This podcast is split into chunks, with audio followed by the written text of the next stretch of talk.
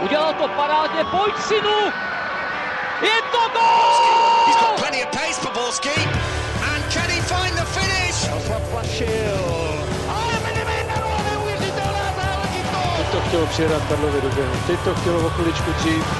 Heinz.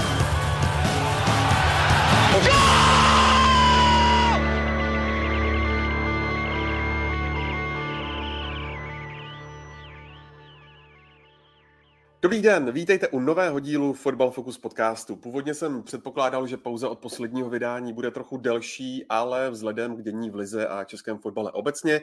na to jdeme už dneska, tak vítejte u sledování i poslechu, no a povídat si budeme hlavně o staronovém kouči Plzně, ohlédneme se ještě za baráží a mrkneme taky na kauzu kolem Antonína Baráka a je mi potěšením tu přivítat Jonáše Bartoše z deníku Sport. Ahoj Jony. Ahoj, dobrý den. A je tu s námi taky bývalý ligový hráč a náš expert Petr Nerad. Ahoj Péťo. Ahoj Ondřej, ahoj všichni. Příjemný poslech od mikrofonu přeje Ondřej Nováček. Jak už jsem naznačil, novým trenérem plzeňské Viktorky se stal Miroslav Koubek. Kluci, vy jste čekali, že potom při časném konci vrací Králové, za kterým oficiálně stál u pana Koubka těžší průběh koronaviru, takže ještě bude vůbec trénovat, Petře? Už jsem to říkal několikrát. eh, Byl jsem hodně překvapený, že eh, Plzeň oslovila Miroslava Koupka, zvlášť po té zdravotní anabáze, kterou měl. Nicméně, eh, když si dáme všechno eh, tak nějak dohromady, tak eh, to vychází jako asi jediná a nejpravděpodobnější varianta pro Plzeň, nebo, nebo to, co ty trenéři, kteří byli současně eh, na trhu, tak vlastně se nedá ani moc spekulovat o jiném jméně. Uh, ale jak říkáš, jako jeho zdravotní stav, jeho věk a vlastně jak v Hradci končil, tak to za mě, tak to za mě jako neukazuje úplně, úplně zajímavou jako variantu, ale je to vlastně, jak říkám, v Plzni, v Plzni řeší nějaký své vlastní problémy, takže mě to úplně nepřekvapilo, že ho oslovili. Nicméně jsem překvapený, že eh, do toho Miroslav Koubek v tuhle tu situaci jde.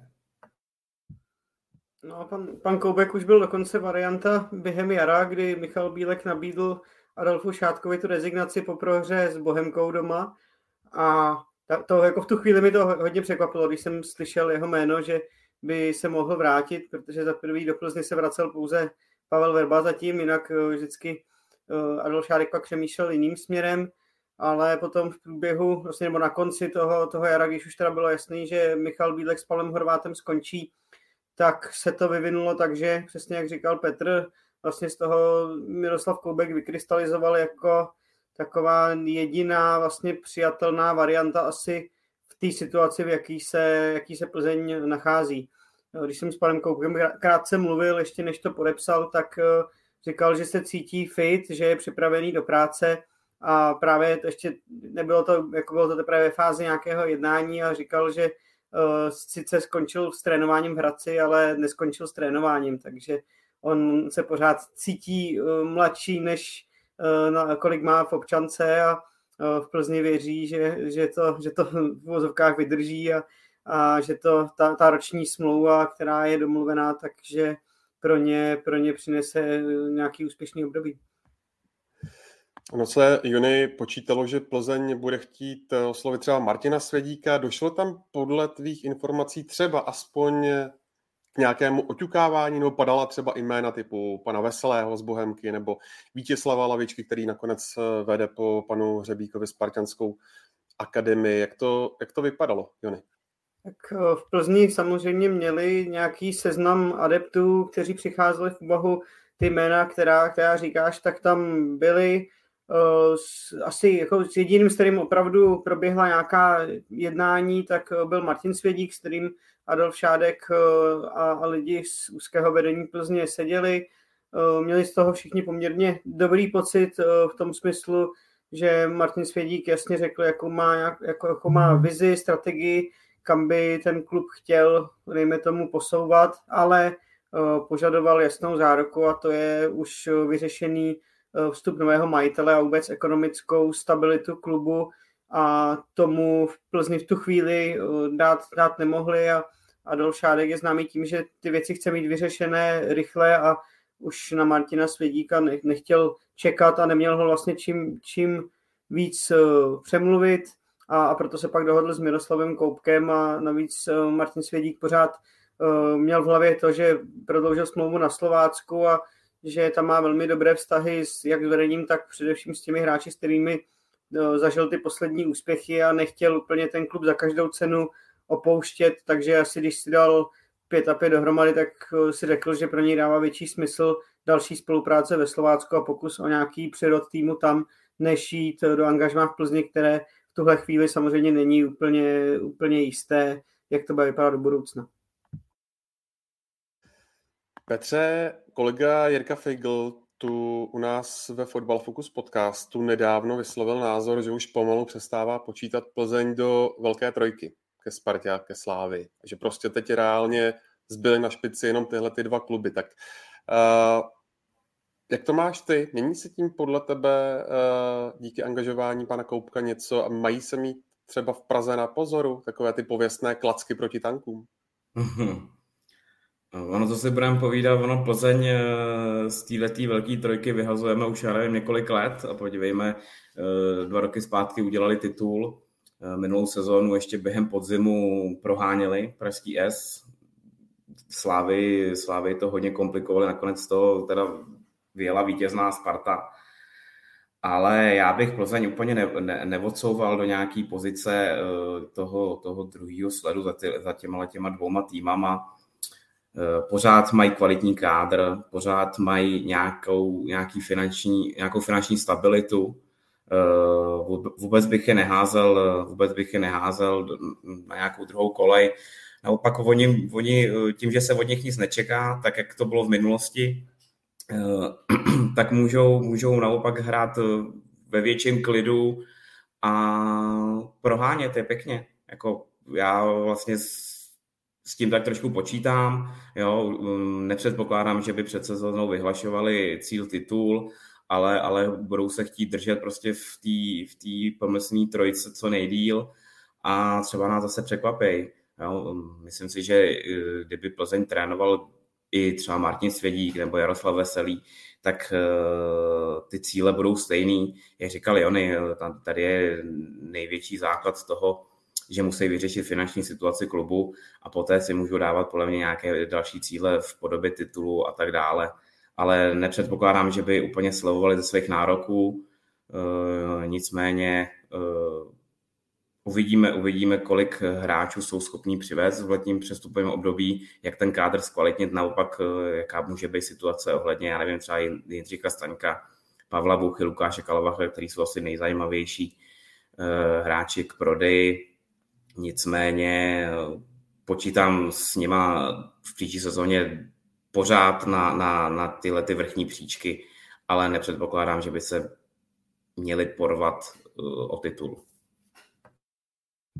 No, Plzeň se stala na, na jaře hodně čitelnou a i ve, ve spojení s nějakou, možná i trochu smluvou, kdy trefovali víc tyček než, než gólu, ale na to se vymluvat nedá, protože to nebyla záležitost jednoho zápasu, ale šlo o dlouhodobý problém vlastně celý jaro, kdy se z té svý takový brindy nevyhrabali a trenéři Bílek s Horvátem nedokázali e, nějak zareagovat a, a něco, něco v tom týmu změnit. E, právě jedním z hlavních úkolů Miroslava Kopka bude ten tým nastartovat, zdravě ho probudit a a určitě trošku změnit tu, tu herní, herní strategii, aby zase Plzeň třeba víc, víc dominovala a hrála trošku, trošku jinak, než, než hlavně na tom jaře, protože to samozřejmě z pohledu Plzně byla, byla ostuda a průšvih, protože když si vezmeme pak jarní tabulku v Lize, tak ta se Plzeň pohybovala někde ve spodních patrech a hrála pomalu o záchranu, což s tím kádrem, který má, tak vlastně absolutně neodpovídá.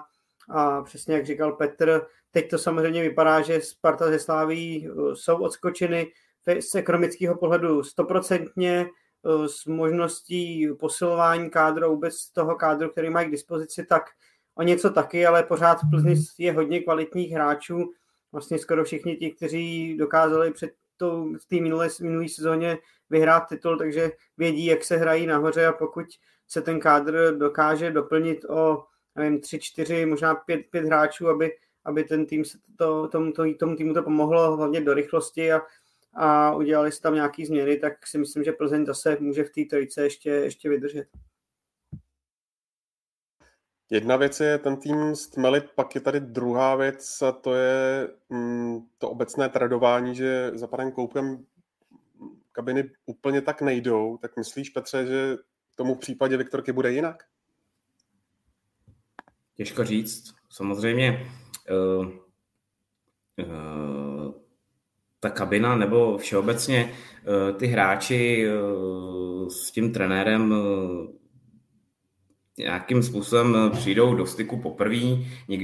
Většina kluků pod ním třeba nikde nehrála. Ten tým samozřejmě je úplně jiný oproti době, kdy Miroslav Koubek trénoval Plzeň ale prostě vidíme tu minulost, eh, ať už to bylo v Bohemce, nebo to bylo v, teď v Hradci Králové, tak po nějaký době ten vztah se otupí a, a vlastně uh, si trošku, nechci říct poštve, to je takový jako silný slovo, ale, ale prostě samozřejmě ta, ta komunikace nebo, nebo ten vztah se prostě naruší nějakýma rozhodnutíma nebo nějakýma výrokama. A to v Plzni v tuhle chvíli tím, že pan Koubek má smlouvu na rok, tak si myslím, že by nemuselo přijít. Jo? Záleží samozřejmě, jak se jim bude během sezóny dařit, ale všechno bude záležet od výsledku. Jo? Viděli jsme, že v první sezóně, kdy Hradec eh, byl v první šestce, tak eh, žádný tyhle, ty, tyhle ty věci úplně neprosakovaly, když nějaké informace samozřejmě byly, jo, že to s nimi prostě je složitější než s jakýmkoliv jiným trenérem, ale uh, prostě u, každý, u každého je to něco. Jo. Samozřejmě pan Koubek je, je prostě starší trenér, jo. E, teď, teď ta nová nastupující generace trenérů prostě,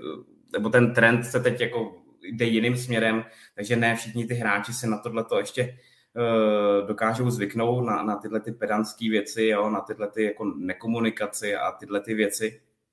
Takže uh, myslím si, že na začátku v Plzni to bude fungovat, i když samozřejmě hráči si budou zjišťovat informace z jiných klubů, jo, tak jak je to běžný, o, i, i když eh, prostě přestupují hráči, přestupují trenéři nebo prostě i, i v realizačním týmu změny. Nicméně si myslím, že na začátku ten problém určitě nebude, ale uvidíme prostě během, během sezóny, jak se to bude vyvíjet. Říkám, všechno, všechno to je odvislý od výsledku, když se Plzni bude dařit, eh, tak samozřejmě nikdo nebude moci říct plus slova. Naopak může to, může to eh, být problémem v situaci, kdy prostě Plzeň do té sezóny špatně vstoupí a bude se pohybovat prostě někde v jiných patrech tabulky, než by sám majitel, pan Šánek, nebo prostě celý vedení Plzně by si představoval. No, no dodám, že opravdu pan Koubek má pověst náročného trenéra. Možná je to přesně to, co kabina Plzně potřebuje, protože nějaký informace prosakovaly v tom smyslu, že teď ke konci jara ta morálka tam nebyla úplně na 100% úrovni, takže myslím si, že ti hráči se na to na jednu stranu úplně netěší, na druhou stranu to asi potřebují a i, i pan Šádek měl říct hráčům v kabině, že si každý z nich musí místo v Plzni zasloužit a to teď budou muset ukázat pod, pod novým trenérem. Určitě tam bude mít velkou roli nový asistent Jan Trousel, k němu se možná ještě dostaneme, takže eh, to by měla být taky taková eh, nová, nová laťka na, na, na hráče a ten třeba tam zase může přinést trošku, trošku jiný pohled a, a třeba, to, třeba to bude fungovat, protože přesně ti hráči vědí, že v Hradci tam Hradci to fungovalo, byť samozřejmě ta druhá sezona pak už vypadala jinak, ale když eh, vidí, že přichází trenér, který má bez sporu úspěchy, tak eh, ti hráči určitě mu, mu tu šanci dají a hrají, hrají sami o sebe, takže aby aby dělali hned na začátku nějaký rozbroje, to, to moc nevěřím. Byť to samozřejmě pod ním, pod ním určitě nebudou mít tak jednoduchý a nepůjdou za ním tak jako třeba za Michalem Bílkem. Zmínili jste kluci eh, tu smlouvu na rok, tak eh, podle vás není to přece jenom důvěra s, řekněme, nízkým limitem, anebo je to podle vás vzhledem k tomu, že bude panu Koupkovi v září 72 let eh, zcela logické? Petře. Dává mi to smysl z několika důvodů a to je, jak jsme zmiňovali už předtím, to je ta ekonomická stránka Plzně nebo nevyřešený, uh, nevyřešený vstup nového majitele nebo nějakého investora. a dává mi to prostě smysl i z toho důvodu, jako přesně z toho finančního. Myslím si, že na trhu byli volní trenéři, který by i eventuálně do toho mohli jít, ale prostě pan Koubek je pro Plzeň, myslím, nejlevnější možná varianta, že, že ostatní trenéři uh, by asi stáli daleko víc, než, než prostě pan Koubek. Tím samozřejmě nesnižují jeho cenu, ale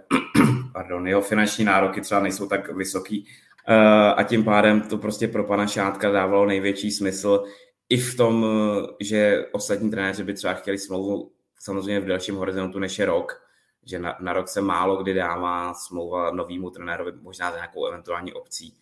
ale vlastně v tuhle tu chvíli, jak jsem zmiňoval, jako pro pana Šátka je Miroslav Koubek asi nejlepší možná varianta, ať už finančního, nebo z toho eh, důvodu, že zná to prostředí, a vlastně jak se i věci v Plzni mají, takže, takže z tohoto důvodu si myslím, že ukázali právě na něj. Pokud by přišel Martin Svědík, tak ten by tu smlouvu dostal téměř jistě na delší období, kdy tam by asi se počítalo s tím, že půjde o nějaký koncepční dlouhodobější řešení. Pan Kobek i vzhledem k tomu věku a, a dalším okolnostem, tak eh, asi počítal i on sám s eh, tou smlouvou na, na jeden rok a vlastně má to být takové možná i přechodné období, že pokud by se opravdu Plzni podařilo dotáhnout uh, nějaká, nějaká záležitost s uh, potenciálním investorem, tak by po Miroslavu Koupkovi mohl přijít i zahraniční trenér, a což by mohlo pak Plzeň posunout zase úplně, úplně někam jinam. A, a samozřejmě z těch ekonomických pohledů se tady zmínil Petr, to dávalo uh, klubu a i, i Miroslavu Koupkovi asi, asi smysl do toho, do toho jít takhle a pan Kobek s tím asi, asi počítá, nemá, nemá problém s tím, že, že to bude opravdu takováhle krátkodobá záležitost a pro něj možná v vozovkách takový teď populární slovíčko last dance, kdy by si ještě chtěl dokázat, že, že může opravdu trénovat mužstvo na nejvyšší úrovni v Česku a rozloučit se třeba opravdu zase mistrovským titulem a pak, pak by mohl spokojeně, spokojeně do fotbalového důchodu. V tom realizáku zůstává Marek Bakoš, je tam Matouš Kozáček a Zdeněk Bečka novým asistentem, jak už jsme říkali, tak eh, je bývalý ligový obránce Jan Trousil, který vlastně naposledy vedl druholigový Vyškov eh, bezvadně. Tak eh, mě zajímá, jakou roli bude, bude Honza Trousil u týmu plnit a třeba myslíte, že by to mohl být i jakýsi výlet na to, že by to třeba za rok uh, mohl, mohl po Miroslavu Koupkovi uh, přebrat, Peťo? Těžko říct. Jako nechci Honzu Trousla nějakým způsobem jako schazovat v tomhle tom, ale říkám si, jestli Plzeň by byla, nebyla pro něj až moc velký sousto, i když samozřejmě uh, trenérský kvality ukázal, ale je to pouze Vyškov, to si zase budeme povídat, nic, nic proti uh, hráčům Vyškova, ale, ale samozřejmě ta kvalita je samozřejmě nižší, uh, i když velice překvapili v letošní sezóně, ale jako jestli je to navázání pak na práci Miroslava Koupka, tak by byl hodně překvapený. Jo? Uh, stejně bych si tam dokázal představit vlastně jakoby zkušenějšího trenéra, který tu svou kvalitu ukázal už v jiných týmech. Říkám, bavili jsme se tady o Martinu Svědíkovi, který dává jakoby největší smysl v, dnešní době a bude dávat smysl i prostě řekněme v budoucnu, eh, že by to byl prostě kariérní další posun. Nicméně, jestli, jestli to Plzeň takhle zamýšlí a, a Honza Trousel by se pak posunul do role hlavního trenéra, tak vlastně jakoby proč, proč ne, jako viděli jsme kolikrát, v se to takhle zafungovalo výborně, Jaroslav Veselý byl asistentem Luďkovi Klusáčkovi, a uh, po záchraně v baráži se přesunul do role hlavního trenéra a vidíme, jak to nakonec dopadlo. Jo, nakonec se i o něm spekulovalo jako o, o trenéru Viktorky Plzeň. Takže vlastně smysl by to určitě dávalo, ale nepředpokládám, že by, že by Honza Trousil po, po Miroslavu Kopkovi to přebral, ale dávalo by mi daleko větší smysl, kdyby přišel nějaký hlavní trenér, a Honzu Trouslu asi nechal v realizačním týmu právě z toho důvodu, že už ten kádr zná a, a už by s ním nějaký ten rok nebo prostě nějaký, ten, nějaký to časový období vlastně pracoval. No, Honza Trousil měl eh, podle našich informací i nabídku ze Slovácka na, asist, na asistenta, když teď hledal Martin Svědík. nového asistenta, měl možnost jít do zbrojovky Brno jako hlavní trenér, ale nakonec si z těch tří možností, když přepočteme Plzeň, tak si vybral teda možnost jít dělat asistenta Miroslavu Koupkovi a myslím, že tam bude mít velký prostor, může to být podobné tomu, co měl Pavel Horvát u Michala Bílka, kdy měl na to rozhodování velký vliv a byl takovým prvním asistentem s velkým, s velkým vlivem na mužstvo. A pokud uh, samozřejmě Plzeň bude mít výsledky a ta sezona bude úspěšná, tak si dokážu představit, že právě Honza Trousel tam zůstane a naváže na tu práci toho realizáku, který tam teď uh, začne, začne fungovat. A třeba může být právě pojítkem i, i s nějakým novým zahraničním jménem, kterému by pak poskytl ten potřebný servis znalosti kádru a vůbec eh, českého prostředí, protože ve Vyškově pracoval se zahraničními hráči, tak předpokládám, že asi eh, jazykově to nebude nějaký problém, nebo když zažil tuhletu práci v zahraničním kolektivu, takže asi, asi takhle i on cítí nějakou větší šanci, než kdyby třeba zůstával, dejme tomu, pod Martinem Svědíkem, který, u kterého je jasné, že nebude končit za rok s trénováním, ale, ale bude, bude dál pokračovat, takže tady, tady pro něj to může být velká šance se vyšvihnout vedle Miroslava Koupka. Jaký to vlastně bude fotbal Plzně pod panem Koupkem, kluci? Jak byste popsali ty jeho výrazné prvky, kterými se prezentuje Jony? No a první mě napadne taktická připravenost a disciplína, to, to je u něj jako typ, typické a velká, velká pracovitost, takže tyhle ty věci bude určitě od, od hráčů Plzně chtít, uh, bude na, na ty, do těch zápasů hlavně se silnými soupeři, tak opravdu on dlouhodobě ukazoval už v Raci, že dokázal ty své týmy na, na tyhle ty těžké soupeře uh, perfektně nachystat, takže to bude jedna věc a asi si myslím, že bude chtít hrát víc, víc na balonu, než třeba Michal Bílek. Sice on taky dbá na to, že první, prvním řadě defenziva, nějaká jistota vzadu, ale asi bude možná se snažit hrát trochu odvážněji. Uh, v Plzni se nabízí, aby, aby zkoušel uh, hrát na tři útočníky, takže v jeho případě třeba i s oblíbeným způsobem na tři stopery, se kterým prakticky v České lize on začínal v Hradci, takže tohle to jsou nějaké věci, které do toho, do toho týmu může, může přinést a já očekávám ofenzivnější a odvážnější Plzeň. Já vlastně jako souhlasím s Jonem v tom, protože si myslím, že ač eh, v první sezóně Michal Bílek s tím úspěchy měl,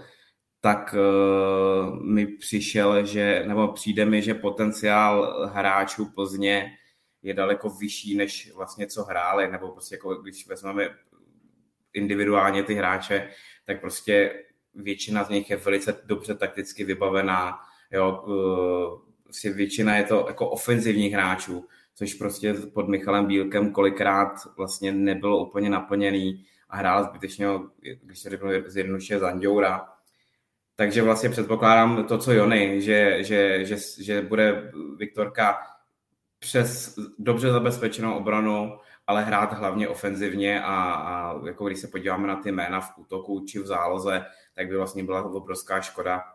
je vlastně brzdit nějakýma uh, defenzivníma taktickýma uh, věcma, takže já budu věřit, že Bohemka bude odvážnější hlavně dopředu a bude zábavnější, což vlastně jako pro nás, pro nestraný fanoušky, by bylo asi ideální, ať nevidíme ty zápasy, co předváděli třeba na Spartě, na Slávě, kde kde prostě byli v totální defenzívě.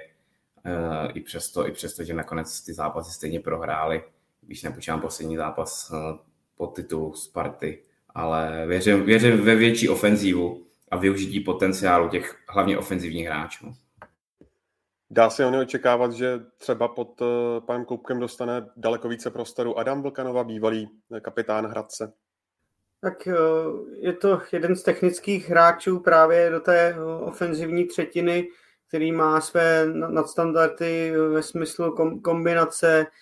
chuti do koncovky, zakončení obejít jeden na jednoho, což Plzni právě v závěru jara nebo během celého toho jara výrazně chybělo a on nedostával tolik příležitostí, protože Michal Bílek s Pavlem Horvátem dbali hodně na fyzičnost, na fyzickou připravenost těch hráčů a drobný Adam se jim tam úplně nehodil a potom by to byla velká škoda, protože je to kvalitní fotbalista. Ukazoval to na podzim, kdy se i, i předtím Hradci vykopal se do reprezentace, takže ten prostor určitě dostane. Já očekávám, že by to Plzeň měla stavět na Rafiu Durosinmim, který na konci jara hrál opravdu perfektně a uh, s kýmkoliv se člověk baví ve fotbalovém prostředí, tak uh, říká, že to, je, to může být pro Plzeň velká trefa. Chtěla ho hodně i Slávě, Jindřich Trpiševský ho měl na, na radaru, nakonec teda se to povedlo Plzni, Adolf Šádek za něj vytáhl, tu, zaplatil klauzuly těch 20 milionů, což je pro Plzeň velká investice, ale u něj si myslím, že se to může bohatě vyplatit a, a že, že Plzni ukáže opravdu svou, svou extra třídu a hlavně ten velký potenciál, který ve svých 20 letech ještě může rozvíjet. Jak to vypadá s dalšími jmény? Eh, máš nějaké zprávy, Jony, ohledně uh, nějakého příchodu či odchodu? Bavili jsme se tady o tom, kdo by potenciálně uh, mohl odejít, nebo o koho by mohl být zájem, ať už je to Jindra Staněk a, a nebo Lukáš Kalvach. Uh, jak to vypadá na transferovém poli? Tak už odešel Filip Kaša, který podepisuje smlouvu na, na Slovensku, což za mě je možná trošku škoda, protože na konci jara taky to odehrál, když musel naskočit vzhledem k zranění Ludka Pernici a dalších hráčů, ale Plzeň už se rozhodla mu novou smlouvu nenabídnout. To samé se asi dá očekávat u Venci Pilaře, což eh, já na něj hodně trpím, se přiznám, protože to je eh, technicky mimořádně nadaný hráč a jen nebýt zranění, tak opravdu tu kariéru mohl mít ještě mnohem vyšperkovanější, ale taky podle mých informací se s ním v Plzni už eh, nepočítá. A co se týče těch příchodů, tak zatím se budou vracet odchovanci z hostování, takže hodně si slibují v Plzni od Pavla Šulce, který by zde měl dostat další šanci po tom eh, povedeném ročním hostování v Jablonci, takže s ním se určitě počítá, počítá se s destopery, destoperem Hranáčem, Filip Čihák taky byl, hrál pod Miroslavem Koupkem v Hradci, než se zranil, takže i on dostane prostor. Uvidíme, co, co Tyžany, který se vrátí z Brna, krajní bránce Koželuch, ale to už nejsou hráči, kteří by asi měli atakovat základní sestavu.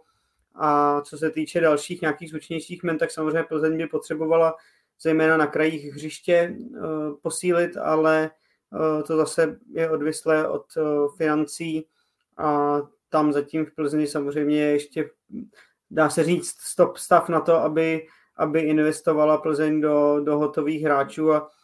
zatím by to bylo asi tak, že, jak jsem říkal, přijdou hráči z hostování a nebo ti, kterým končí smlouva někde a budou, budou zadarmo, může se jednat o nějaký trh na Slovensku a, a podobně.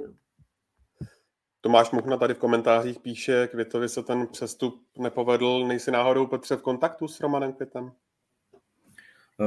Nejsme v nějakém bližším kontaktu, ale tak víceméně on uh, přišel, přišel do Plzně uh, po svém nejlepším půl roku v Lize a jako očekávalo se od něj, jako, že bude střílet asi goly dál, ale, ale víme, Plzni se celý jaro nepovedlo, takže jako úplně bych uh, nějaký, jako nějaký závěry o tom, že by se mu nepovedl přestup, ještě, ještě s tím počkal, protože to si budeme povídat. Uh, vidíme Adamu Vlkanovi, to taky jako ten rok úplně v Plzni nepoved, asi tak, jak si představoval, takže uh, ono samozřejmě nějakou dobu trvá ta klimatizace těch nových hráčů v novém týmu, jo, je to zase postup jako vejš, uh, záleží, jako, jestli ho bude pan Koupek do jaký roli ho zakomponuje, jo, jestli, jestli vůbec se mu hodí do koncepce, jo, prostě přicházel za jinýho trenéra Roman Květ, ale myslím si, že ještě neřekl poslední slovo a pokud dostane šanci, tak on hlavně v té útoční třetině je hodně silný, umí dát gol, což jsme viděli na podzim. Ale jak říkal Jony, v této těch, v situaci je tam těle těch hráčů hodně a bude si muset o to místo té sestavě říct. Kardinální otázka, Jony. Navenek to vypadá tak, že se vůbec nic nehýbe, tak uh, máš nějaké zprávy? Zda, zda to s potenciálně novým majitelem do, řekněme, třeba konce měsíce dopadne či nikoli? Tak do konce měsíce by se to mělo rozseknout, protože i to Adolf Šádek několikrát deklaroval veřejně, že to chce mít jasné než tým odjede na soustředění do Rakouska, aby, aby to bylo vyřešené. Co mám zprávy, tak je to komplikované, jsou to komplikovaná jednání, která se samozřejmě tahnou asi víc, než by se jak fanouškům Plzně, tak především klubovému vedení líbilo. Měly by tam být pořád nějaké dvě nabídky na stole, jedna švýcarská, jedna rakouská, oboje by to měly být investiční, investiční nějaké společnosti. A teď z první natahu by měly být Švýcaři, se, kterými, kterými ta jednání jsou nějakým způsobem posunuta a teď se čeká na nějaké finální rozhodnutí právě švýcarské strany, zda do toho opravdu půjde a pak eh, by se to třeba i do konce toho měsíce mohlo stihnout, ale samozřejmě čím víc času ubývá, tak eh, tím to může nahrávat pak tomu scénáři B, který teda se v Plzni samozřejmě už taky řeší a to by znamenalo scénář s tím, že majitelem zůstane pouze Adolf Šádek a samozřejmě ten klub pak bude muset jet v nějakým low cost režimu a hodně se, to, se pak to odvine od toho, zase Plzni podaří eh, základní část eh, konferenční ligy, což samozřejmě není vůbec nic jednoduchého, protože je čekají tři předkola a víme, jaké soupeře tam měla minulý rok Slávia, takže to budou asi pro Plzeň potom obrovské nervy ve chvíli, kdy se to ten majitel nepodaří dotáhnout. No. Takže jestli tenhle, tenhle týden by se to mohlo zase nějakým způsobem posunout, ale uvidíme. No. Adolf Šádek je samozřejmě hodně tajemný, moc lidí k tomu jednání ne, ne, nepustí a asi jenom on sám a těch pár lidí, kteří, kteří to tam mají na starosti, tak vidí, jak to je jako ve skutečnosti, když říkám, nějaké informace prosakují, ale takové, že zatím to je poměrně komplikované a není to zdaleka tak, že by se to mělo třeba tenhle ten týden podepsat. To, to asi bych řekl, že ne. Petr to tady má doplňující otázku. Zda ta skupina švýcarská je, je ta, kterou zastřešuje bývalý šéf ČMFS pan, pan Chvalovský. Je to tak, no. ten pan, pan Chvalovský by tam měl být uh, zainteresovaný u téhle nabídky, zprostředkovává to. Uh, slyšel jsem i takové varianty, že by měl potom být jakýmsi garantem v Plzni uh, toho investora, že tam bude v nějaké dejme tomu, čestné pozici nebo nějaké pozici ve vedení klubu, aby, aby tam zastupoval, zastupoval nového majitele. A, a, a je to tak, no, že on, on za, ně, za ně pomáhá tu transakci zprostředkovat. No a ještě poslední věc. Michal Bílek, on po tom posledním utkání na Spartě eh, řekl, že teď eh, se trénovat nechystá, ale přesto nejsou třeba nějaké zprávy, kde bychom ho mohli vidět, zda to třeba bude cizina, nějaký Kazachstán a, a podobné destinace, Jony? Kazachstán a podobné destinace bych teď u Michala Bílka určitě netypl. Co jsme s ním mluvili na konci sezóny, tak když jsme se ho ptali na budoucnost a trénování, tak se tak pousmál a říkal, že teď trénovat určitě ne. Takže bych typil, že teď minimálně ten podzim si třeba bude chtít dát pauzu, ale samozřejmě může pak přijít nějaká zajímavá nabídka, která jeho rozhodnutí změní, ale zatím si myslím, že, že bude, bude teď střebávat to, to neúspěšné jaro v Plzni, ale na druhou stranu ta, ta minulá sezona pro ní byla snová, takže si vrátil ten kredit, který, který ztratil třeba potom na konci působení u české reprezentace. A myslím, že určitě se najdou kluby, jak v Česku nebo i, dejme tomu, na Slovensku, nebo možná pak i třeba jiná zahraniční stopa, který, kteří ho osloví a bude jenom na něm, jestli ještě dostane chuť jít do toho, do těch nejvyšších pater v fotbalu, anebo, nebo už se bude věnovat, věnovat něčemu jinému.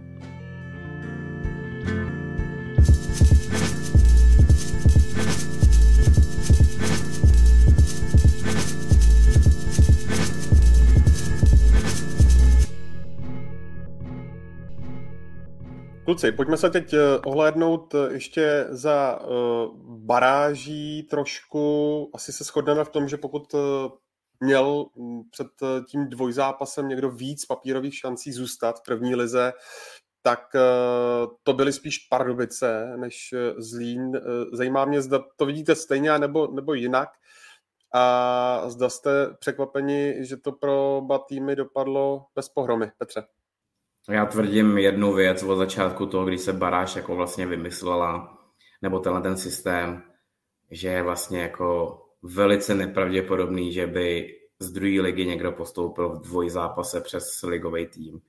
Že ten rozdíl je tam tak markantní, že by se muselo stát opravdu jako zázrak a, a, a velký,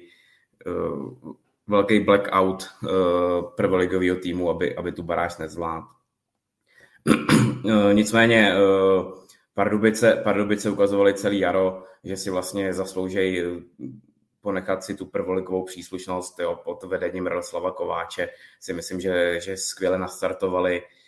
celý to jaro, nebo už během podzimu a jarem to vygradovalo. Chvilkama to vypadalo, že by se mohli zachránit vlastně ještě mimo baráž. Nicméně spadli do té baráže, já jsem vlastně nepředpokládal žádný jiný výsledek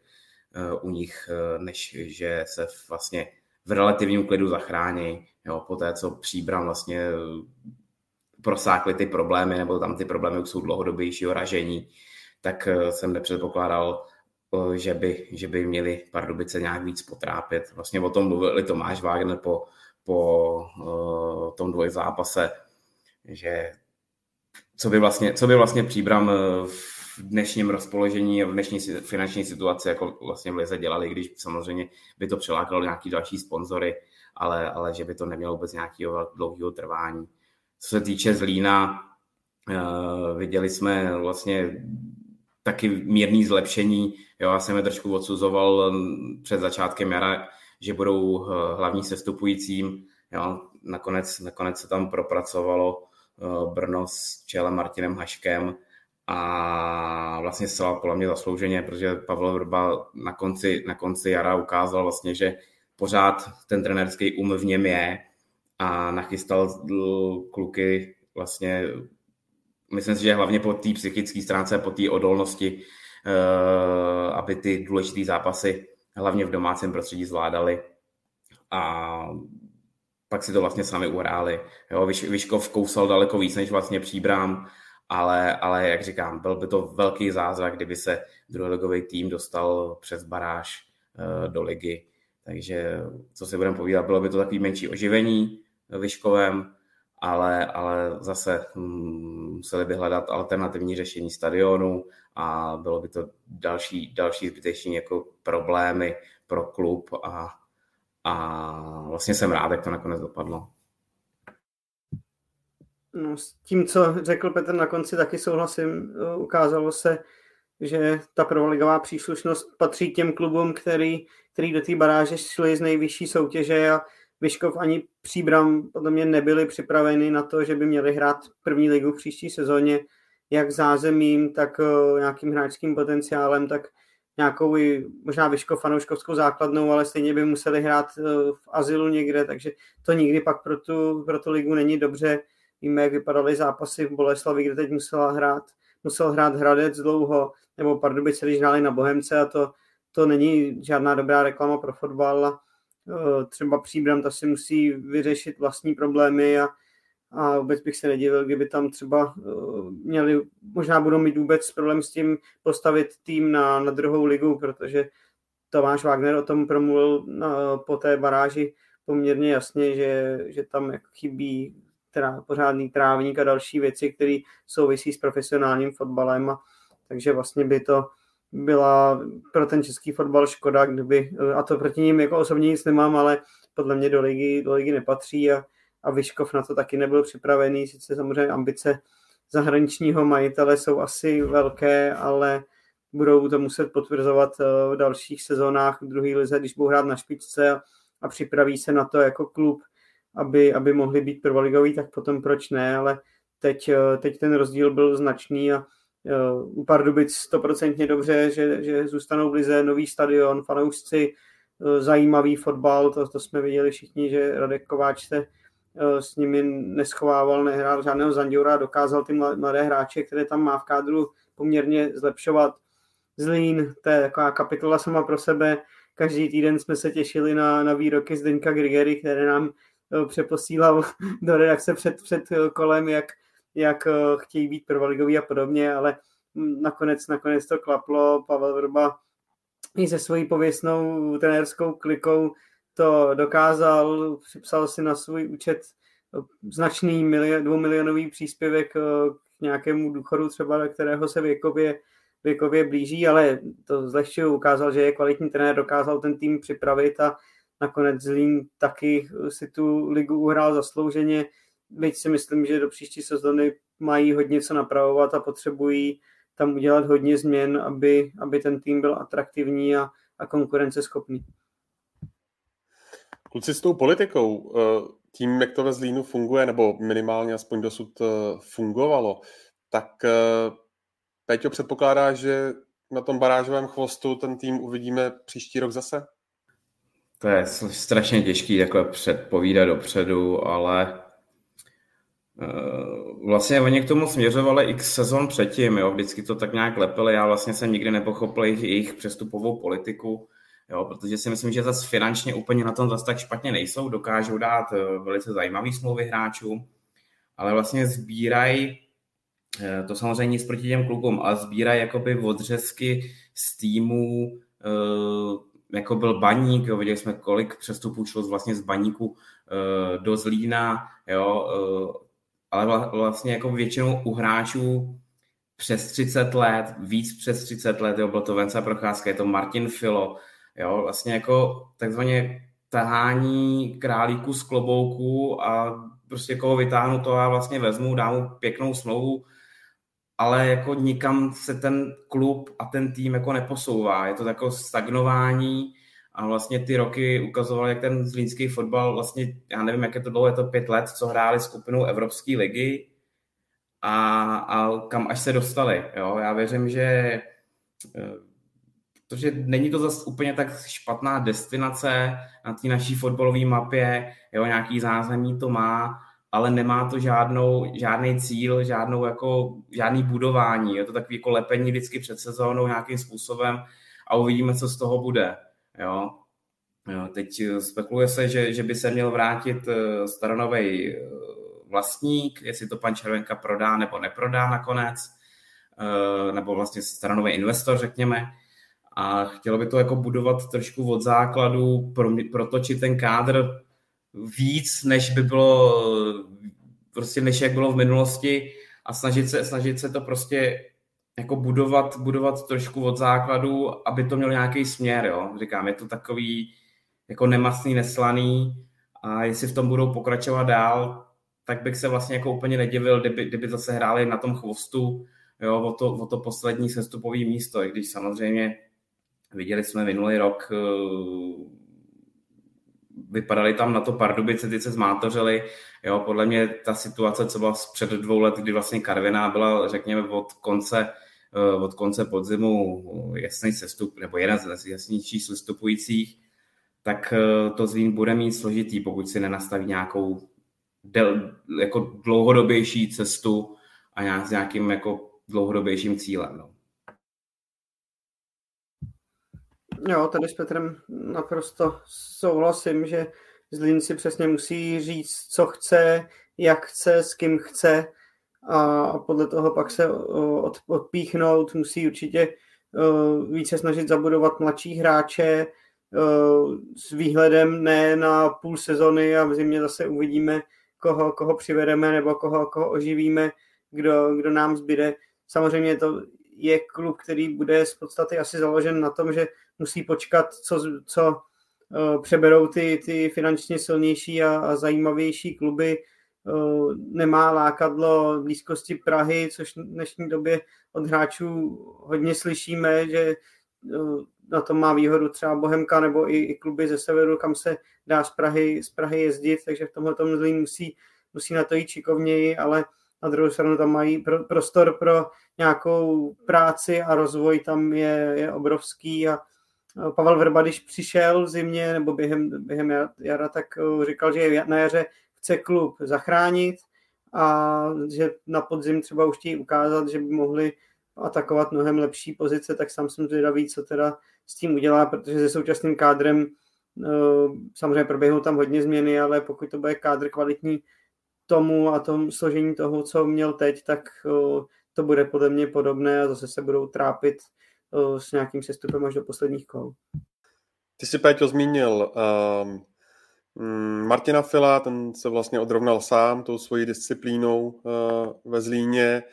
Uh, koho v klubu nejspíš neuvidíme, tak uh, jsou taky pánové Hrubý a Dramé, tam, tam byla nějaká nespokojenost uh,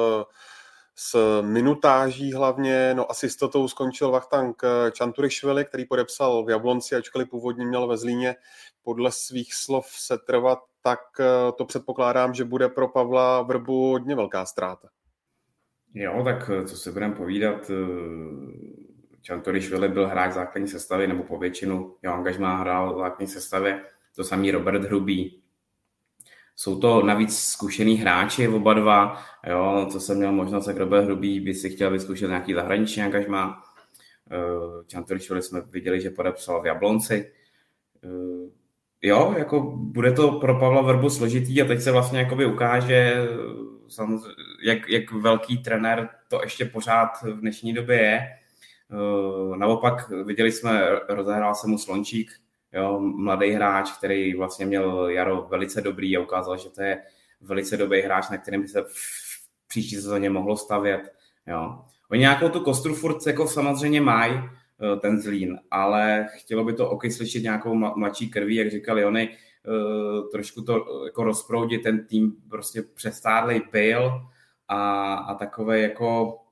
prostě, že do, dobíhal jako mlel z posledního, když to řeknu blbě, ale prvoligovou příslušnost si obhájili a teď prostě bude záležet na to, na to, jak jsou silní na přístupovém trhu, co jsou schopní eh, dostat do Zlína za hráče. Jo, zase může jim pomoct v tom, že zbrojovka zestoupila, není to zase tak daleko z, z Brna do, eh, do Zlína. A jako za mě by se měli snažit trošičku eh, ten druholigový trh se snažit jako vyzobat ty nejzajímavější hráče, protože na tyhle ty týmy v té druhé leze by oni mohli cílit, když nepočítám samozřejmě uh, hráče na hostování z těch top pěti, šesti týmů, ale, ale přesně jak říkali oni, ono se s nás jde ze Sparty, ze Slávy, já nevím, do, do, do týmu, jako je Boleslav, eh, jako je Boleslav, Jablonec, Liberec, tyhle ty dojezdové vzdálenosti, než jít prostě na Moravu, jo? nebo se snažit eh, z Ostravy taky vyzobat jako mladý hráče perspektivní, který by mohli eh, se podovat o tu, o tu první ligu. Jo, takže uvidíme, co se, co se tam stane přes léto, jak jsou silný, eh, kolik budou mít finančních možností, ale prostě, co se vám povědět, je to furt první liga, mělo by to být zajímavá destinace i tak. Jo, nezajímá mě Pavel Vrba, uh, hrál tak trošku vabank, ale vyšlo mu to. Každopádně mm, myslíš, že to ještě někdy uvidíme? Ve velkém klubu. Tak stát se může všechno, vys Miroslav Koubek téměř 73 letech eh, na lavičku Plzně, ale osobně už eh, bych byl velmi překvapený. K Brbovi samozřejmě mám respekt za to, co, co má za sebou, co vůbec do České ligy před těmi deseti lety přinesl a jakým směrem otočil myšlení. V českém fotbale je spousta mladších trenérů, kteří právě teď jsou, patří do té, do té nastupující generace, tak říkají, že od Pavla Verby se hodně naučili a vycházejí z toho, takže tohle už mu nikdo ne, neodpáře, nesebere, ale spíš si myslím, že to, aby, aby po něm sahla Sparta, Plzeň nebo dokonce Slávě, tak tyhle ty top tři týmy si myslím, že pro něj už jsou tady, tady uzavřenou kapitolou. Velmi bych se divil, kdyby tomu bylo jinak. Uh, Samozřejmě může ještě dojít k tomu, že třeba se objeví něco na Slovensku a, a, a nebo i směrem k národnímu týmu slovenskému, dejme tomu, tam teda teď je samozřejmě zahraniční cesta, ale uh, víme, nebo takhle se člověk vnímá, čte, tak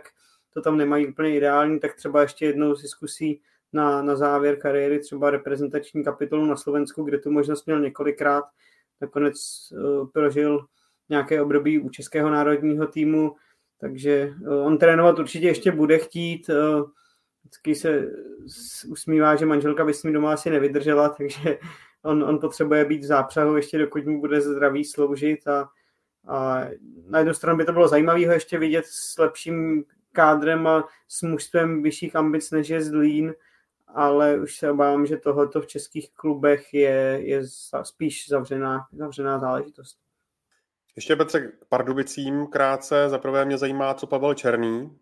jelikož mu, uh, myslím, končí teďka, teďka uh, na konci měsíce smlouva. No a pak jedno jméno, a to je Denis Darmovzal, protože tam podle informací Deníku Sport je jisté, že na něj Pardubice oplatní z Boleslavy obci a ta obce má být dvoumilionová, tak si říkám, zda to není pro Pardubice hodně, hodně výhodný obchod. Myslíš uh, Pavla Černý nejlepší útok v lize? Nejlepší útočník v lize? Uh, ne, je, je. dělám legraci. Uh, měl by pokračovat, uh, což vlastně uh, o tom mluvil i Radoslav Kováč, který s ním byl nadmíru spokojený celý jaro. Vlastně uh, až na jeden zápas si myslím, že byl v ve všech zápasech eh, v základní sestavě a pro Pardubice strašně důležitý hráč. Jo, jak, jsem to, jak jsem to psal několikrát i na Twitteru, jo, samozřejmě v nadsázce kolikrát, ale, ale pak eh, jako pořád si myslím, že, že pro hru Pardubice je zcela stěžejní a to vlastně v té přechodové fázi, kdy dokáže eh, jako jeden z mála hrát zády k bráně a vlastně veškerý, veškerý útoční akce jdou přes něj. Eh, ten by měl pokračovat, měl by prodloužit smlouvu o rok a vlastně se nedivím, eh, že, že tomu tak dopadlo, řekl si o tom i ve svém věku eh, svými výkony. Nicméně, co se týče od Darmovzala, já se obrovsky divím Boleslavy, že ho takhle jako lacino, lacino pouští, když samozřejmě bylo to, bylo to asi s nějakou obcí nebo s nějakou částkou, ale přijde mi obrovská škoda, protože je to velice zajímavý hráč a hrozně jednoduše a lacino puštěný do týmu uh, Pardubic.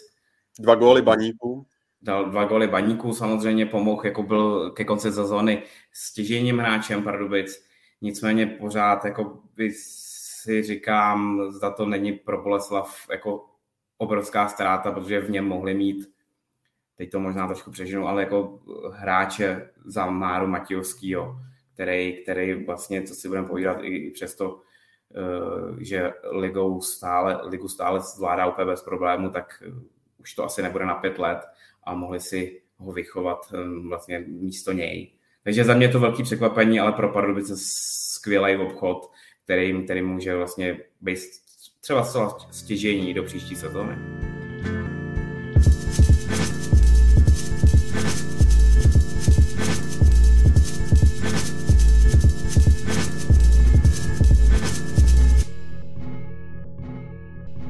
Tak jo, pojďme na dnešní třetí téma a to je kauza kolem Antonína Baráka, jelikož ten byl Jaroslavem Šilhavým nominován ke kvalifikaci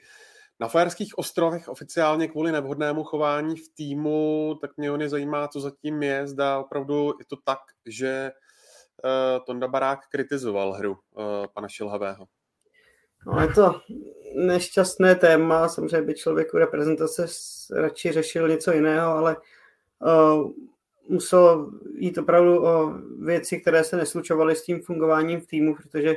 jinak by to Jaroslav Šelhavý neudělal, protože víme, že to je trenér, který nerad uh, sahá k radikálním krokům a když tohoto on sám veřejně komunikoval takovýmhle způsobem a uh, naznačil, co zatím je, tak uh, věděl, že to strhne samozřejmě velkou, velkou pozornost, velké, velké debaty. Ještě to bylo spojené s tím, že Tonda Barák zrovna přiletěl s Fiorentinou na, na finále konferenční ligy do Prahy.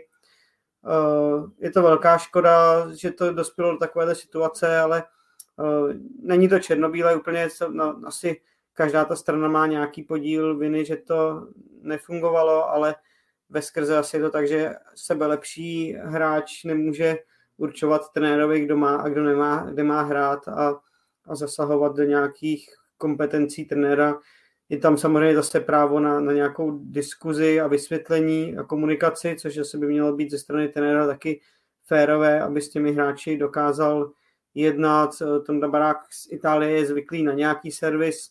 na, na nějaké fungování. Asi mu přijde, že v národním týmu to, to vypadá jinak, než, než jemu by se pozdávalo. On je typ, který se nebojí uh, ozvat a, a když se mu něco nelíbí, tak, tak to dá najevo samozřejmě bylo to i spojené s tou možná i frustrací z toho, že ty výkony v národním týmu od něj nebyly takové, jaké by se asi od hráče ze série A očekávali. A samozřejmě s tím, že třeba na tom zápase s Polskem doma, tak tam šel až jako náhradník na, na, zá, na závěr utkání, ale samozřejmě tohle to musí hráč přijmout a ne, ne kopat kolem sebe, takže asi to byl od trenéra Šilhového logický krok a, a ty informace máme z víc zdrojů, že k tomu docházelo, že tam nějaké věci mezi, mezi hráči a v té kabině byly a pak samozřejmě asi bylo lepší pro ten tým, že Tonda teď v té nominaci není a uvidí se, jestli se ty vztahy dokážou nějak vylepšit do těch dalších bojů na podzim. Každopádně, Péťo, nepřišlo ti třeba už, řekněme, trošinku moc, jako to několikrát, mimo jiné třeba i do televize hovořil vedoucí mužstva hm, Tomáš Pešír, nebylo to už třeba uh, příliš velké rozmazávání? Přišlo mi to zcela zbytečný. Myslím si, že se k tomu stačilo vyjádřit třeba i obsáhlej uh, na tiskové konferenci, ale vytahoval to i několik dní vlastně po té nenominaci mi všel vlastně zcela ne, jako takový necitlivý a to, to, nechci, to nechci být na, na jedné nebo na druhé straně. Jo, uh, Jony to řekl velice správně, jako jak já jsem s Tondou eh, vlastně, když to řekl, blbě, jako vyrůstal a hráli jsme spolu vlastně od, od mala v mladších kategoriích a, a jako, že by byl, když to řeknu blbě, jako uh, prostě škodná v kabině, to mi úplně jako kolikrát to takhle vyznělo z těch úst Tomáše Pešíra, přijde mi to jako, jako zbytečný. Jo, víme, že Tonda si umí říct k tomu svý, eh, a to neříkám, že, že, že je chyba jenom na straně reprezentace, určitě, určitě v nějakých věcech mohl moh eh, třeba mít jiný postoj. Nicméně si myslím, že to je můj osobní názor, že by k tomu nedošlo, kdyby prostě to byl stěžení hráč reprezentace a hrál každý zápas v základní sestavě. Tím, tím, že vlastně eh, řekl, že to bylo, že, že se to stalo třeba v dřívějších srazech, eh, tak si myslím, že poslední kapka k tomu, proč se k tomu vlastně jako vedení postavilo takhle, tak byl zápas třeba doma s Polskem, který ukázal, že vlastně Jaroslav Šilhavý dokáže bez Tondy uh, hrát tyhle ty velké zápasy a že ho úplně nepotřebuje v úvozovkách samozřejmě. Jo, a to si myslím, že jako byl taková jako poslední kapel k tomu, že tak se k tomu uchýlíme. Nicméně si stejně myslím, že hráčů, jako je Tonda Barák, prostě u nás tolik neběhá, aby byla strašná škoda o takového hráče přijít. Kor, když s velkou pravděpodobností postupíme na Euro do Německa, kde, kde prostě on může ukázat tu svoji kvalitu, tu svoji sílu a byla by obrovská škoda takového hráče v, prostě v průběhu dalších let a přijít. Tím spíš, když eh, ten tým má rozhodně dobrou kvalitu na to, aby na velkých turnajích ukázalo, že můžeme dojít, eh, že tam nemusíme být prostě jenom jako podřadný tým, ale, ale můžeme tam udělat úspěch, tak se nám povedlo eh, na minulém euru kdy jsme vlastně dokázali vyřadit Holandiany. Tím spíš, že Tonda Barák v tu chvíli byl v základní sestavě a odehrál skvělý zápas. Jo, takže doufám, že, že tenhle ten spor se vyřeší a Tonda se vrátí zpátky do reprezentace, že by byla škoda přijít o něj. Tak, jak se v minulosti prostě přišlo se o Vladimíra Daridu, jo, přišlo se o Pavla Kadeřábka, o hráči, který, to neříkám, že tam byl stejný problém, nebyl, ale, ale vidíme, že ty kluci vlastně i přesto, když můžu dále reprezentovat, tak končej. Tak doufám, že Tonda se k tomuhle tomu neuchýlí a co má zprávy, tak nemá to zatím v plánu. No, e, ještě tam prosákla mm, taková jedna věc, e, taky o tom referoval Deník Sport, že by snad tam měl být nějaký spor mezi Tondou Barákem a Vladimírem Coufalem. Následně to ale bylo popřeno i vlastně vizuálně po tom vyhraném finále eh, Evropské konferenční ligy, kdy Vladimír Coufal uh, Tondu Baráka objímal uh, přímo na trávníku, tak, tak kde je pravda, kluci? No tak to je to zase, je to nešťastný problém samozřejmě, že po finále konferenční ligy Vláďa Coufal všechno popřel, on logicky nebyl nadšený, že ta informace se objevila venku, ale za sebe chci říct, že to určitě není tak, že bychom chtěli poškodit West Ham nebo Vláďu Coufala nebo Tomáše Součka nebo kohokoliv jiného před těžkým zápasem. Prostě logicky, když nedošlo k nominaci Antonína Baráka s nějakým vysvětlením, tak člověk pak hledá jako další důvody, protože pan Šelhavý ani nikdo další z národního týmu se nechtěli k tomu víc vyjádřit, takže pak kolem toho létají různé informace, ale to, že tam nějaké věci mezi nechci, aby to vyznělo tak, že ty hráči se nenávidí nebo že by se pomalu prali v kabině, to, to vůbec ne, ale asi nějaké názory na, na třeba aktuální výkonnost eh, jednoho nebo druhého tam, tam proběhnout mohly. A, a to samozřejmě zase asi nepatří úplně do kompetence hra, hráče, ale o, tak, takovýmhle stylem to tam nejspíš, nejspíš proběhlo, protože to, to máme jakoby z víc, z víc zdrojů, které jsou okolo reprezentace. A, a říkám, není to o tom, že by se ti hráči nějak nesnášeli, nebo že by měli něco osobně asi proti sobě, určitě by v kabině spolu fungovat mohli, což samozřejmě asi demonstrovali i tím, že se, že se po zápase pozdravili a, a něco, si, něco si vyříkávali, ale nějaké poznámky z jedné strany na druhou, že ta výkonnost neodpovídá tomu, v jakém klubu hrají třeba Láďa Coufal nebo Tomáš Souček v tu, v tu chvíli, kdy třeba se, se remizo, že doš, sice jsme zvládli ten první zápas s Polskem, ale pak se, pak se remizovalo v Moldávii a právě tam hmm. ani, ani Součka, ani Coufala nebyl takový, tak tam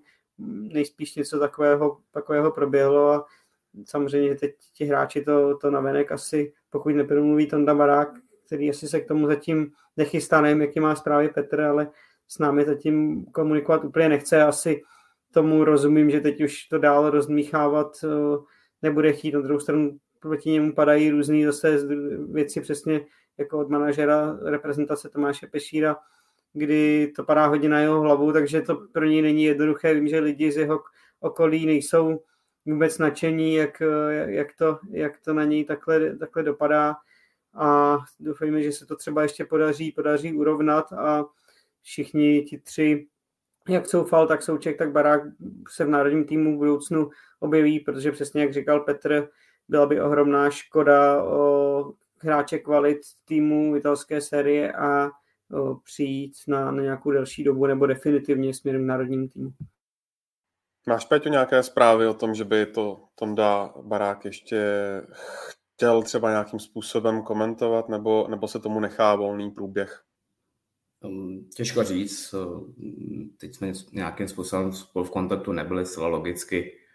uh, zažil, zažil bohužel takový tři, tři složitější dny. Bylo to prohra ve finále italského poháru s Interem, byla to prohra s Vezemem ve finále konferenční ligy a vlastně ještě, ještě tahle situace ohledně národního týmu, takže já si myslím, že že by bylo asi zcela zbytečný, aby Tonda to teď nějakým způsobem komentoval. A vlastně on by si tím asi úplně vůbec jako nepomohl.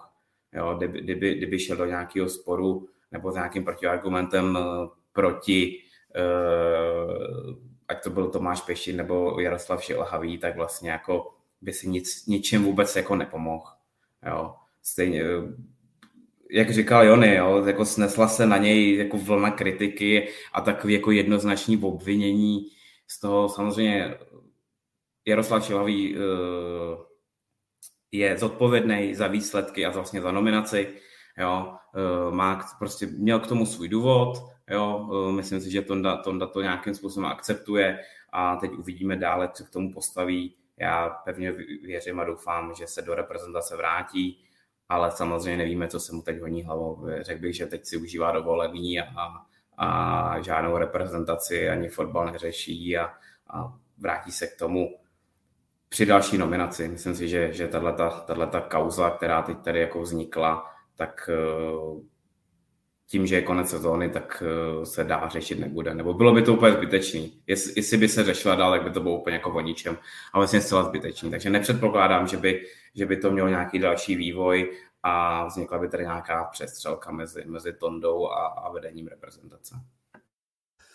Když jsme kluci narazili na to finále konferenční ligy v Edenu, tak mě zajímá, co jste říkali na tu vlnu, která se strhla na sítích ohledně nepořádku, který za sebou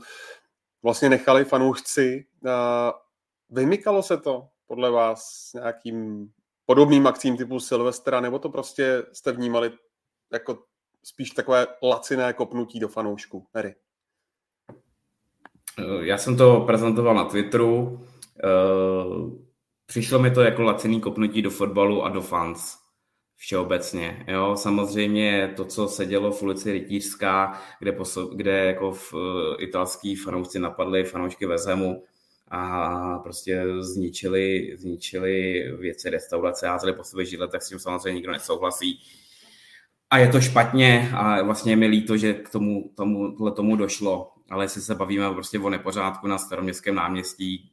který, který tam je po jakýkoliv prostě uh, kulturní akci nebo společenský akci typu prostě demonstrací, vánočních trhů, silvestrů, jo, tak uh,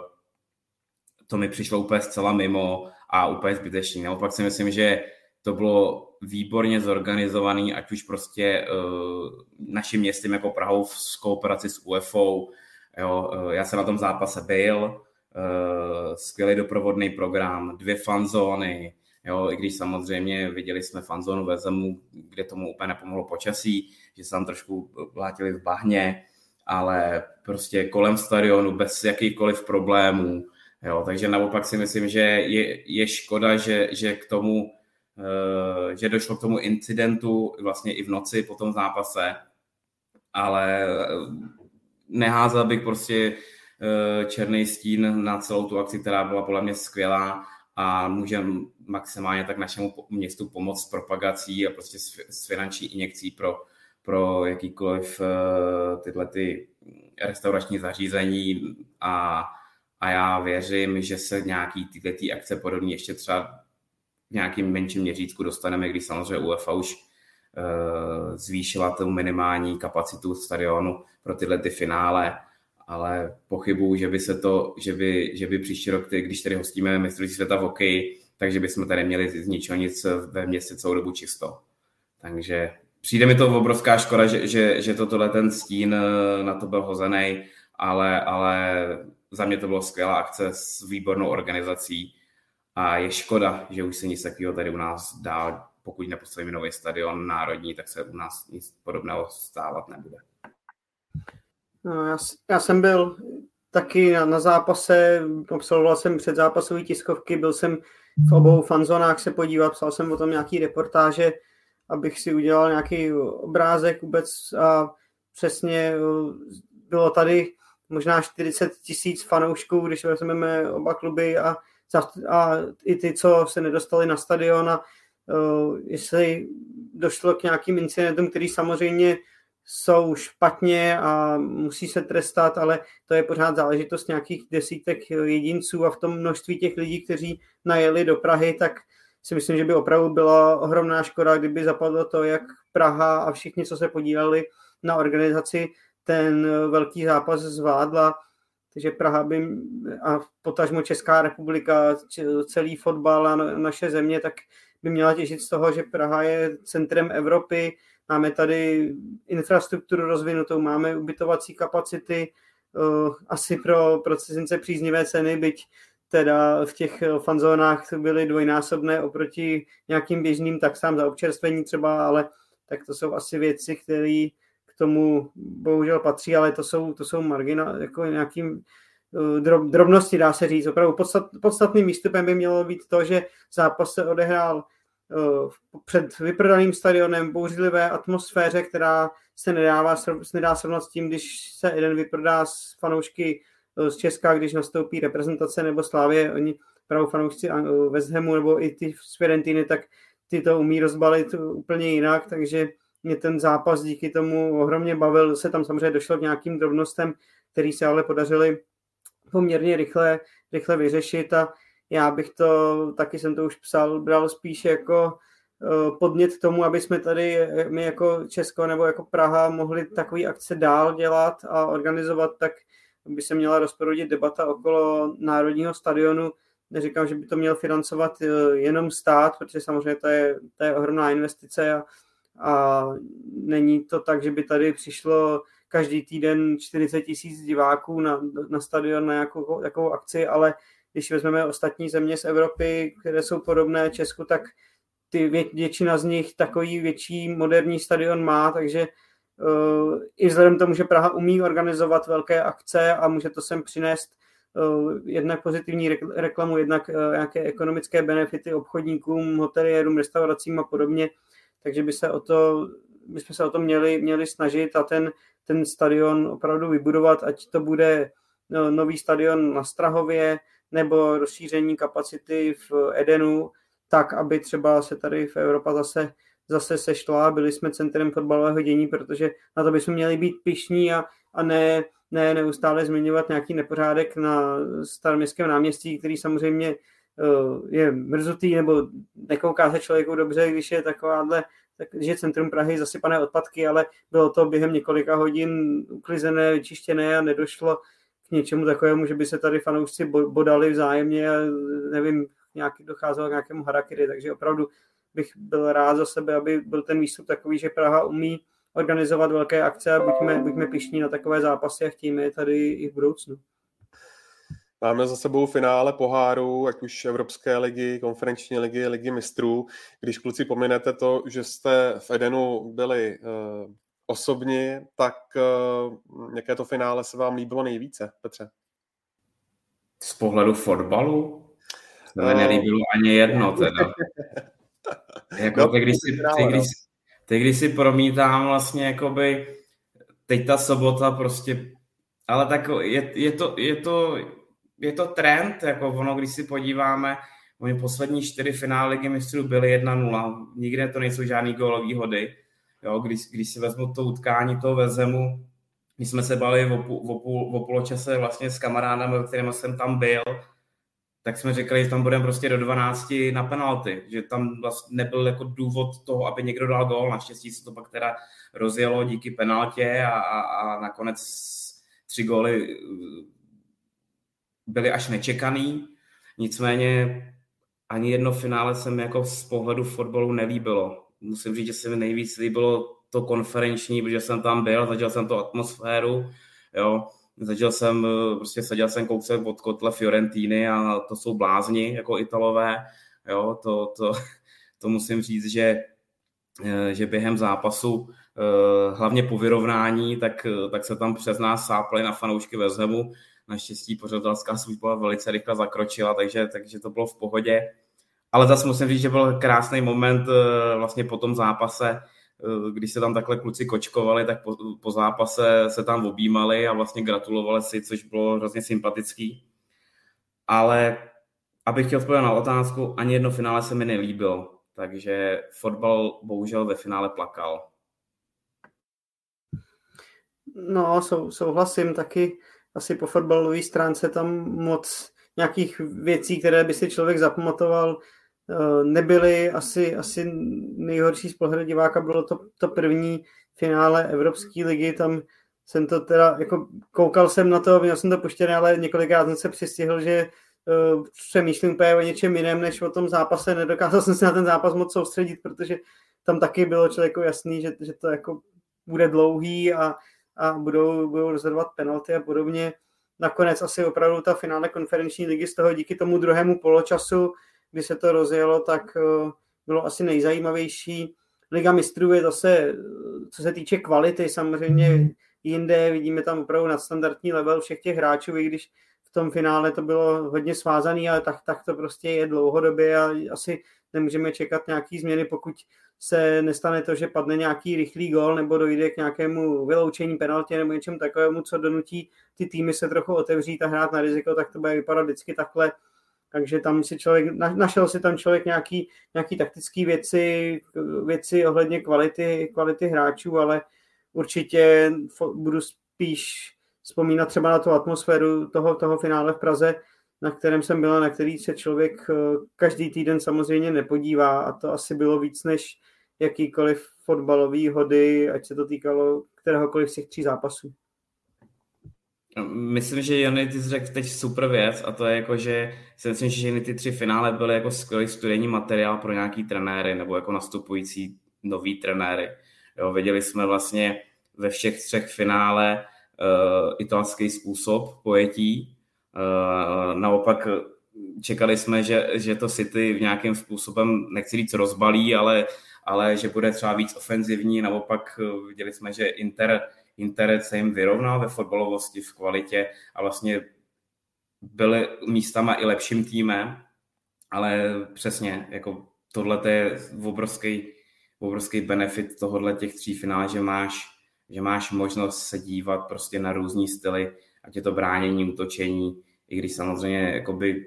pro neutrálního fanouška je to jako nuda, ale, ale vidíme, vidíme, jak třeba Pep Guardiola prostě během této sezóny zapracovává nový trendy a taktické prvky. Prostě, když jsme viděli že na Stonce, co předvádí, bývalý stoper, co předvádí v tuhle tu chvíli na střední záloze. A teď jsem si ještě přečet, že, že měl stejně driblinku s míčem jako Lionel Messi v roce 2015 ve finále ligy mistrů, že od té doby nikdo nebyl takhle úspěšný nebo neskoušel tolik driblinku. Tak jako proto, proto jsem vlastně i psal uh, včera, že si myslím, že Pep Guardiola, Pep Guardiola je nejlepší trenér v historii, protože on určuje trendy za posledních deset let. Není nikdo progresivnější, který by dokázal během dvou, tří let uh, vlastně změnit styl hry toho fotbalu v tom týmu. Samozřejmě oponují mi lidi stylem, že si může koupit koho chce. Ano, může si koupit koho chce, ale aby z těch hráčů udělal tým, takhle úspěšný v nejtěžší lize světa. Si myslím, že uh, to je um, který v dnešní době má hodně málo trenérů. Já neříkám, že je jediný, ale, ale myslím si, že v tomhle stylu fotbalu, uh, že dokáže měnit ty trendy a takový ty, ty nové věci hledat v tom, tak si myslím, že je nejlepší. Ještě kluci poslední věc, eh, zpátky k repre, jak už jsem eh, naznačil, tak eh, teď v sobotu čeká Ačko kvalifikace na Fajerských ostrovech, na umělce dokonce snad. A pak v úterý příprava s Černou horou a 21. čeká příští čtvrtek první zápas v rámci Eura, hnedka proti Anglii abych to tak zaobalil do, do jedné otázky. David eh, Štěpán se ptá, řekněte mi, proč nehrají hráči s formou jako uh, Václav Černý, vždyť je to trapné, i Keneřábek se na to pod Šilhavým vykašlal. Já jenom dodám, že Václavu Černém teď eh, licituje s Twentenčede Wolfsburg, eh, že by si ho pořídil. Tak to je jedno jméno. Druhé jméno, co říkáte na to, že eh, David Jurásek jede s Ačkem a že už za 21 hrát nebude. A třetí jméno, a to je Matěj Kovář, který vypadl z té nominace na Euro Lvíčat, jelikož je zraněný, tak jak moc velký problém to pro ten tým eh, Honzi Suchopárka je? Tak z toho vychrl poměrně hodně teda, tak eh, já vezmu třeba Vaška Černýho, kterým si ty, ty začínal, tak uh, souhlas s tím, že to je, to je hráč, který tady v Čechách jen tak neběhá, navíc má mimořádnou formu, má za sebou skvělou sezónu. On byl, to byl podobný případ trochu jako Tonda Barák, kdy ani jeden z nich nenastoupil proti Polsku a oba hráči to nesli velmi těžce a jako samozřejmě trenér Šilhavý mu to nějakým způsobem vysvětlil, proč nehraje, tak Vašek Černý to musel samozřejmě akceptovat. Pak možná ještě větší, u něj větší rozčarování přišlo, že se nedostal pořádně do hry ani v tom následném zápase Moldavsku, kde se to hodně, hodně nabízelo. Takže to je, to je velká škoda. On v tom systému, který teď v poslední době hrál trenér Šilhavý s reprezentací, tak tam je složité mu trošku hledat eh, roli v zápasech Ligy národů před, před rokem, kdy Vašek Černý, myslím, nastupoval taky nějaký zápasy, víc dostával větší porci, tak mu bylo trošku vyčítáno, že hůř brání, ale uh, tady se musíme spíš bavit o tom, jak využít ten jeho obrovský potenciál a hráč s jeho formou 100% patří do základní sestavy. A věřím tomu, že na, na Fajerských ostrovech. On nastoupí a trenér Šilhavý mu tam najde, najde odpovídající roli, aby přesně on nedopadl jako třeba dopadl Tonda Barák nebo jako, jako Pavel Kadeřábek, který byl hodně pak ne rozčarovaný, ale asi, asi ho definitivně přesvědčilo o tom, že reprezentace už nebude pro něj po tom mistrovství Evropy, kde nastoupil proti Holandsku z lavičky, že šel do základu, když se zranil Bořil a pak odehrál skvělý zápas a dál zase šanci nedostal, takže toho asi taky hodně zlomilo, tak eh, pro celý český fotbal bude jedně dobře, když eh, Vašek Černý bude, bude adekvátně využit. No a teď můžu předat štafetu Petrovi třeba. No tak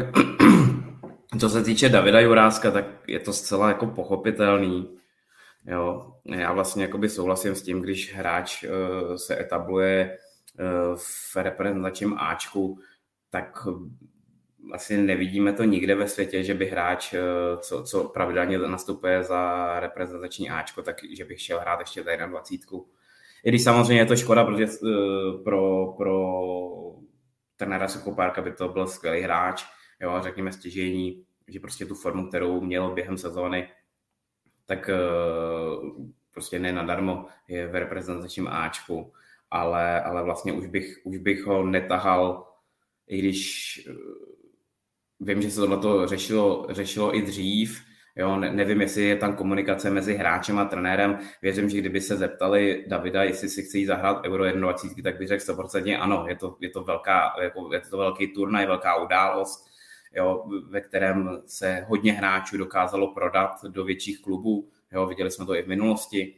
Nicméně, eh, abych se neopakoval, eh, za mě je to dobře, že zůstává v kádru Ačka. Co se týče Matěje Kováře, tak eh, samozřejmě ztráta to je, protože ve Spartě ukázal, že to je kvalitní golman, měl být jasná jednička na euru, nicméně zdravotní stav mu nedovolil chytat, dneska jsem si přečet od Michala Kvasnici, že by měl vypadnout z nominace i, i eh, Tonda Kínský.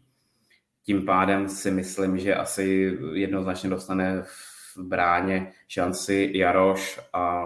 uvidíme. No. Dlouho nechytal, což pro Golmana je složitější, ale já věřím, že, že už je to jako hráč ošlehaný zahraničníma soutěžema, i když nižšíma, tak si myslím, že se s tím dokáže poradit a věřím v nějaký dílčí úspěch 21, by mohla trošku rozvířit vody na euro letos. A ještě úplně, Juni, povídej. No, jenom, jenom v rychlosti, že samozřejmě na 20 čekají strašně těžký zápasy, takže tam pro mě jakýkoliv uhraný bod vůbec té skupině bude, bude poměrně úspěchem. U brankářů je to velká škoda, když vám vypadne jeden, ještě se to dá nějakým způsobem třeba řešit, když vypadnou dva, tak už je to ještě složitější, ale Jaroš, jak říkal Petr, tak má asi kvality na to, aby to, aby to ustála. Je to pro něj uh, hozená rukavice, aby, aby, aby se ukázal, že, že může zvládat takhle, takhle těžký zápasy. Davida taky v rychlosti si myslím, že je to dané teď, že už je to, je to hráč Ačka a víme, jaký problémy jsou na, na levém obránci, nebo najít levého obránce trvalo českému národňáku uh, hodně dlouhou dobu, takže teď asi nebylo už jako důvod, proč, proč ho stahovat v kategorii níž, byť je to velký sledovaný turnaj, ale ta kvalifikace teď je z pohledu Ačka hodně důležitá, aby, aby se ten zápas na Fajerských ostrovech zvládl, takže on tam dostane šanci a už, už patří mezi, mezi chlapy a ta, ta kategorie je, je, je pro, pro jiný, kteří tu šanci, šanci pod trenérem Suchopárkem dostanou. My se na 21. Eh, určitě podíváme trošku blíže těsně eh, před tím samotným eh, šampionátem, které hostí Gruzie a Rumunsko a mm, drtivou většinu těch přímých přenosů z Eura odvysílá ČT Sport, respektive ČT Sport Plus. Ještě úplně poslední věc, kluci, abychom byli co nejaktuálnější, tak dneska dopoledne byly zveřejněny Eh, výsledky mm, novinářské ankety Zlatý míč eh, pro Českou republiku. Tomáš Souček skončil na prvním místě o jediný bod eh, před Antonínem Barákem a třetí pak Václav Černý. Tak mě zajímá, zda se s tím s těmi výsledky stotožňujete, nebo byste tam raději viděli někoho třeba jiného, nebo jinak poskládáno, Peťo? Mm-hmm. Já tyhle ty ankety všeobecně úplně nemám rád, protože samozřejmě úplně to nevypovídá třeba o nějaký formě nebo o to, ale vlastně jako co tak jako pročítám nebo pro, pro, projíždím v hlavě, prostě i když letos se snesla obrovská kritika na Tomáše Součka, ať už v, v Anglii nebo, nebo i u nás se to psalo, že letos ta forma není úplně nejlepší, tak pořád je v, v nejlepší lize světa, kde vynechal minimum, minimum zápasů nebo minimum minut eh, soutěži. A ono, co si budeme povídat, eh, tu sezónu, kdy dal 10 gólů, tak těžko zopakuje a ta prostě dal si tu laťku tak vysoko, eh, že, že asi to nebude každý rok opakovat, takže ono je to kolikrát se to tak jako na něj hodilo, nicméně s Vezemem se v klidu zachránit vyhráli Evropskou konferenční ligu, takže ono se asi dá říct, že mě jiný jméno nenapadá. Samozřejmě Václav Černý má eh, skvělou sezónu, jo, nijak nesnižuju holandskou ligu, je to taky velice těžká soutěž, nicméně říkám, jako tyhle ty soutěže nemám, nebo tyhle, ty, tyhle ty ankety nemám rád, eh, takže by mě neurazilo, kdyby byl Tonda Barák první, Vence Černý první, Vladimír Coufal první, jo, jako všechny, všechny tyhle ty tři jména mi tam vlastně jakoby zapadají. Jo, Tonda Barák taky letos neměl tu, tu sezónu úplně, úplně nejideálnější, jo, eh, i přesto, že Fiorentina uplatnila obci jo, za nějakých 16 milionů eur, což je neskutečná částka za českého hráče, tak uh, nezopakoval prostě loňskou sezónu ve Veroně, kde dal 10 gólů nebo 11 gólů. Takže je to strašně složitý, ale, ale jako dokážu se stotožnit s těma těma výsledkama úplně v klidu. Jo, jako za mě je poměrně těžký potom to určit to konečný pořadí, protože v současnosti není z těch českých hráčů někdo, kdo by opravdu tak vynikal jako ve své době Petr Čech, když měl ty nejlepší sezony v bráně, nebo Tomáš Rosický, Pavel Nedvěd a podobně, takže to opravdu mohl vyhrát eh, téměř kdokoliv. Eh, asi, asi Tomáš Souček je tím správným teda vítězem, protože eh, já jsem teda pro něj, bych ten, nebo jsem ten hlas dal, takže to je to tak i vzhledem tomu, že zvládl pak finále konferenční ligy a ve Vezhemu vlastně odehrál to celou sezónu, patřil pořád k základním kamenům té základní sestavy a i třeba to finále se mi opravdu moc líbilo, když jsem ho viděl naživo, jak to, jak to zvládl a jakou důležitou roli pro ten tým tam, tam hraje, takže to je asi správný, správný vítěz a ty další místa, to je opravdu, opravdu složité. Já bych třeba asi vytáhl i Adama Hloška možná víc, protože sice samozřejmě pořád není stabilním členem základu Leverkusenu, ale přesto se neustále zlepšuje a my těch ofenzivních hráčů máme opravdu nedostatek takových, kteří by mohli splňovat tu, tu úplně top roli v těch, těch nejlepších ligách. Vašek Černý super sezona, ale zase je to, je to holandská liga, je to něco jiného, než se prosazovat v Bundeslize nebo v Premier League, takže asi za mě tohle, ten Barák zase měl horší to, to jaro, kdy nepatřil úplně pravidelně do základní sestavy a nedával tolik gólů za Fiorentinu jako, jako ve Veroně, musí si tam ještě zvykat a trošku se adaptovat. No asi poslední věc vidíme, když jsou tam dva, druhý a třetí hráč, ti, kteří eh, nehrají v základní sestavě reprezentace nebo, nebo ten druhý ani teď není v nominaci, tak eh, to je samozřejmě velká škoda, že, že takhle kvalitní hráči, eh, výkony těch, těch hráčů z klubu asi pak neodpovídají tomu, co, co hrajou v reprezentaci nebo co můžou hrát v reprezentaci. Tak jo, tak to je z dnešního dílu Fotbal Focus podcastu všechno, jak tady píše Honza, slovy klasika. Bylo to dnes krásné. Takže já moc děkuji jak eh, tobě, Jony, tak eh, samozřejmě i tobě, Petře. Díky moc za váš čas a za vaše komentáře. Taky díky a mějte se všichni. Hezký den. Ondřej, bylo to opět krásné a ti děkuji a děkuji eh, všem posluchačům. Mějte hezký den. No a díky taky vám, že nás posloucháte a sledujete. Football Focus podcast je tady zase příští týden. Eh, tentokrát eh, až po těch dvou eh,